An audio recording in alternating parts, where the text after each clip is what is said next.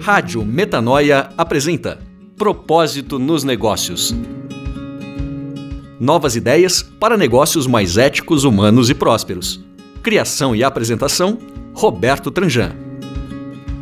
Episódio de hoje: Lavre antes de semear.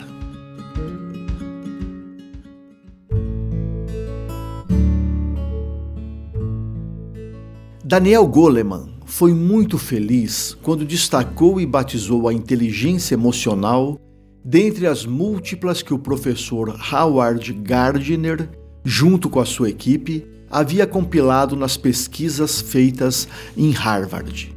As emoções contam muito, sem dúvida, para um lado ou para o outro.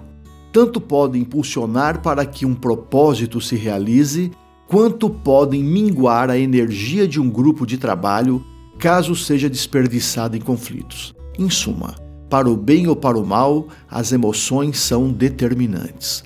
No processo da metanoia, adotamos a seguinte analogia: é preciso preparar a terra antes de adubar e plantar a semente. A terra, nessa metáfora, está no lugar da inteligência emocional. Assim, antes de definir um propósito e a estratégia para concretizá-lo, é fundamental cuidar das emoções se devidamente cuidadas, farão com que a estratégia tenha força suficiente para a realização do propósito. Caso contrário, nada irá acontecer ou mesmo, e pior, pode ocorrer um retrocesso. O que já aprendemos com a experiência da metanoia é que um bom propósito e uma bela estratégia de nada valem se descuidarmos das emoções, antes de tudo. E o que vem a ser preparar a terra ou cuidar das emoções? Sabe aquela gripe que nos vitima justamente em feriados prolongados ou aquela dor que dá o ar da graça quando o corpo se tranquiliza? Pois bem, camuflamos dores e vírus. No frenesi diário, não paramos para prestar atenção em nossos sentimentos e emoções, muito menos nos daqueles que nos cercam. Tocamos em frente, atentos apenas a metas financeiras e resultados econômicos, que jamais consideram as emoções envolvidas.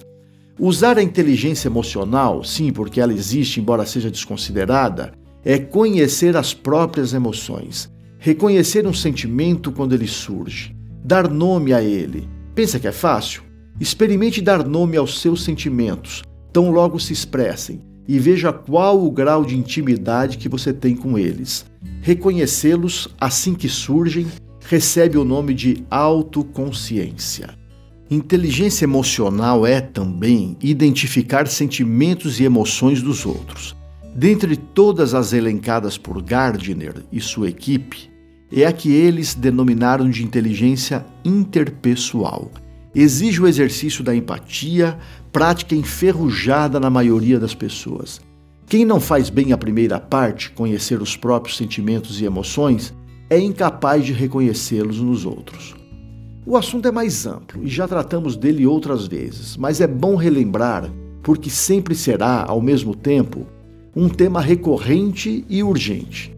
Ter uma equipe em que as relações sejam produtivas conta mais do que uma estratégia bem traçada e qualquer plano de metas. Portanto, lavre a terra antes de semeá-la, sempre.